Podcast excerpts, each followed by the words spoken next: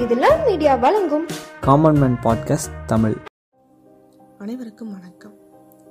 ஒரு அழகிய இரவு பொழுது ஒரு காமெடி ஷோக மக்கள் சில ஒரு அரங்கத்தில் கூட்டமாக கூடுறாங்க. அது ஒரு ஸ்டாண்டப் காமெடி ஷோ எல்லா கண்டஸ்டன்ஸும் நேர்களை பேசி சிரிக்க வச்சிட்டு இருந்த நிலையில் ஒருவர் அந்த மேடையில் ஏறுறாரு. ஏறி ஒரு காகித துண்டை கையில் உயர்த்தி பிடிச்சிட்டு ஒரு மாதிரி உளறிட்டு இருக்காரு. அவர் வேற எதுவுமே பண்ணலை. ஆனால் அங்கிருந்த மக்கள் எல்லாமே விழுந்து விழுந்து சிரிக்க ஆரம்பிச்சிட்டாங்க. இதை கூட இருந்து பார்த்த சக கண்டஸ்டன்ஸ் எல்லாருக்குமே ஒரு அதிர்ச்சி ஏற்படுத்துச்சு. ஏன்னா அவர் நின்ன இடத்த விட்டு கூட நகரலை. மேலும் அவர் பேசுறது எந்த ஒரு அர்த்தமுமே இல்லாத வார்த்தை. அப்படி பேசி மக்களை இந்த அளவுக்கு சிரிக்க வைக்க முடியுமா? அப்படின்னு சொல்லிட்டு எல்லாருக்குமே ஆச்சரியமாக இருந்துச்சு அதிர்ச்சியாகவும் இருந்துச்சு. அதுக்கப்புறம் தான் புரிஞ்சுக்கிட்டாங்க.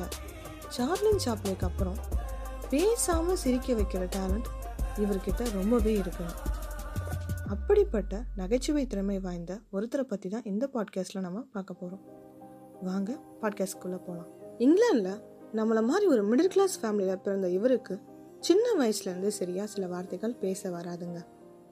இவரோட தோற்றத்தை பார்த்து இவர் கூட பள்ளியில் படிக்கிற சக மாணவர்கள் இவரை ரொம்ப கிண்டல் பண்ணியிருக்காங்க. இவர் பார்க்க கொஞ்சம் வித்தியாசமாக இருக்கிறதுனால பசங்க எல்லாரும் இவரை ஏலியன் தான் கூப்பிடுவாங்க. இவர் ரொம்ப கூச்ச சுபாவம் கொண்டவர். அதனால இவருக்கு ஃப்ரெண்ட்ஸு கூட அதிகமாக யாரும் கிடையாது. ஆனால் இவர் படிப்பில் ரொம்ப கான்சன்ட்ரேட் பண்ணார்.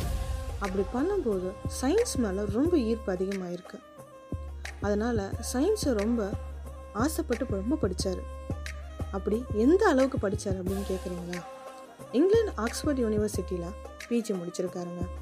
ஆக்ஸ்போர்டில் படிச்சுக்கிட்டு இருக்கும்போதே ஆக்டிங்கில் ஸ்டோரி ரைட்டிங் மேலே இவருக்கு கவனம் திரும்பிச்சு. ஆனால் இவரால் சரியாக பேச முடியாததால் இவருக்கு நடிக்க வாய்ப்பு கிடைக்கவே இல்லை. டிகிரியை முடிச்சுட்டு எப்படியாச்சும் திரைத்துறையில் சேர்ந்துடணும்னு சொல்லிட்டு ரொம்பவே முயற்சி பண்ணிட்டு இருக்காரு. அப்படி முயற்சி பண்ணிட்டு இருக்க சமயத்தில் ஒரு காமெடி குரூப்பில் சேர்ந்தாரு சேர்ந்து அந்த குரூப்போட நிறைய ஷோஸில் கண்டஸ்டண்ட்டாக பார்ட்டிசிபேட்டும் பண்ணிட்டு ஆனால் கூட இருந்தவங்க எல்லாருமே ஒவ்வொரு ஷோவில் செலக்ட் ஆகுறாங்க. இவர் தன்னோட பேச்சு குறைபாடால் எல்லா ஷோலையும் ரிஜெக்ட் ஆகுறாரு. ஆனால் தன்னுடைய தன்னம்பிக்கையை மட்டும் இவர் விடவே இல்லை. இவருக்கு மற்றவங்கள சிரிக்க வைக்கணும்னு ரொம்ப ஆசை. காலேஜில் படிக்கும்போது ஒரு நிகழ்ச்சியில் பேச்சினால் அவமானப்பட்ட இவருக்கு ரைட்டிங்கில் இன்ட்ரெஸ்ட் இருந்ததால் பேசாமல் நடிக்கிற ஒரு காமெடி கதாபாத்திரத்தை க்ரியேட் பண்ணி அதுக்கு ஸ்டோரியை லைனாக எழுதிட்டு வராரு. எல்லாருக்கும் லைஃப்பில் ஒரு இன்ஸ்பிரேஷன் இருப்பாங்க. அதே மாதிரி இவருக்கும் ஒரு இன்ஸ்பயர்டு கேரக்டர் இருக்காங்க. அவர் ஃப்ரான்ஸை சேர்ந்த காமெடியன் அவர் இன்ஸ்பயர் பண்ணி தான் முன்னாடி சொன்ன அந்த ஸ்டோரியை எழுதிட்டு வராரு. என்னதான் பல இடங்களில் அவமானப்பட்டாலும் தன்னோட விடாமுயற்சியை மட்டும் இவர் விட்டு கொடுக்கவே இல்லை. திரும்ப திரும்ப நடிக்க வாய்ப்பு தேடி ஓடிக்கிட்டே இருக்கார். ஒரு கட்டத்தில் பிபிசியோட ஒரு நிகழ்ச்சியில் சின்ன ரோலில் நடிக்க வாய்ப்பு கிடச்சிருக்கு. அந்த ரோலில் எல்லாருக்கும் பிடிச்சி போக பிளாக் ஆடர்னு டெலிவிஷன் சீரீஸில் நடிக்க வாய்ப்பு கிடைக்கிது. அந்த சீரீஸில் தொடர்ந்து நடிச்சுக்கிட்டு வராரு. அதுக்கப்புறம் சின்ன சின்ன ரோலில் சினிமாவில் நடிக்க சான்ஸ் வருது. Never say never again and dead on டைம்னு இரண்டு படங்களில் நடித்து தன்னோட திறமையை வெளிக்காட்டுறாரு. அப்புறம் சின்ன சின்ன கேரக்டர்ஸில் இருந்து பெரிய பெரிய கேரக்டர்ஸ்க்கு மூவ் ஆகுறாரு. நம்ம எல்லாருக்கும் தெரிஞ்ச ஸ்கூபிடோ படத்தில் கூட இவர் நடிச்சிருக்காரு.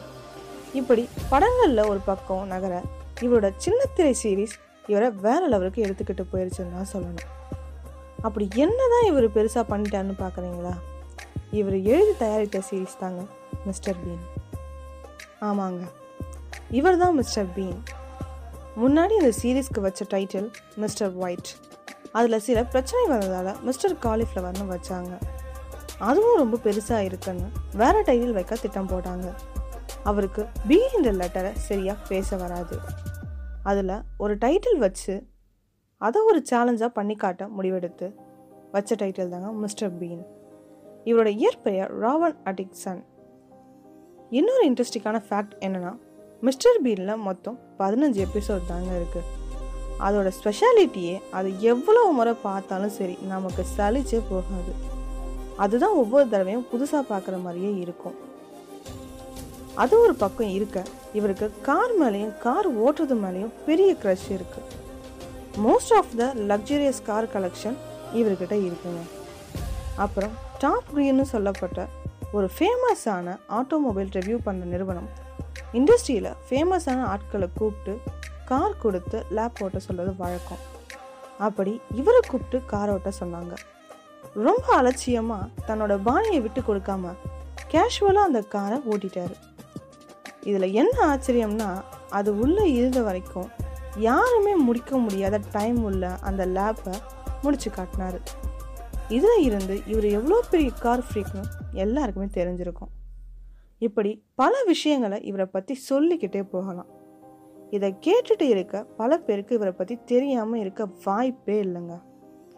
இவரோட லைஃப்பில் இருந்து எப்பயும் போல இரண்டு முக்கியமான மோட்டிவேஷன் திங்கை எடுத்துக்கலாம்.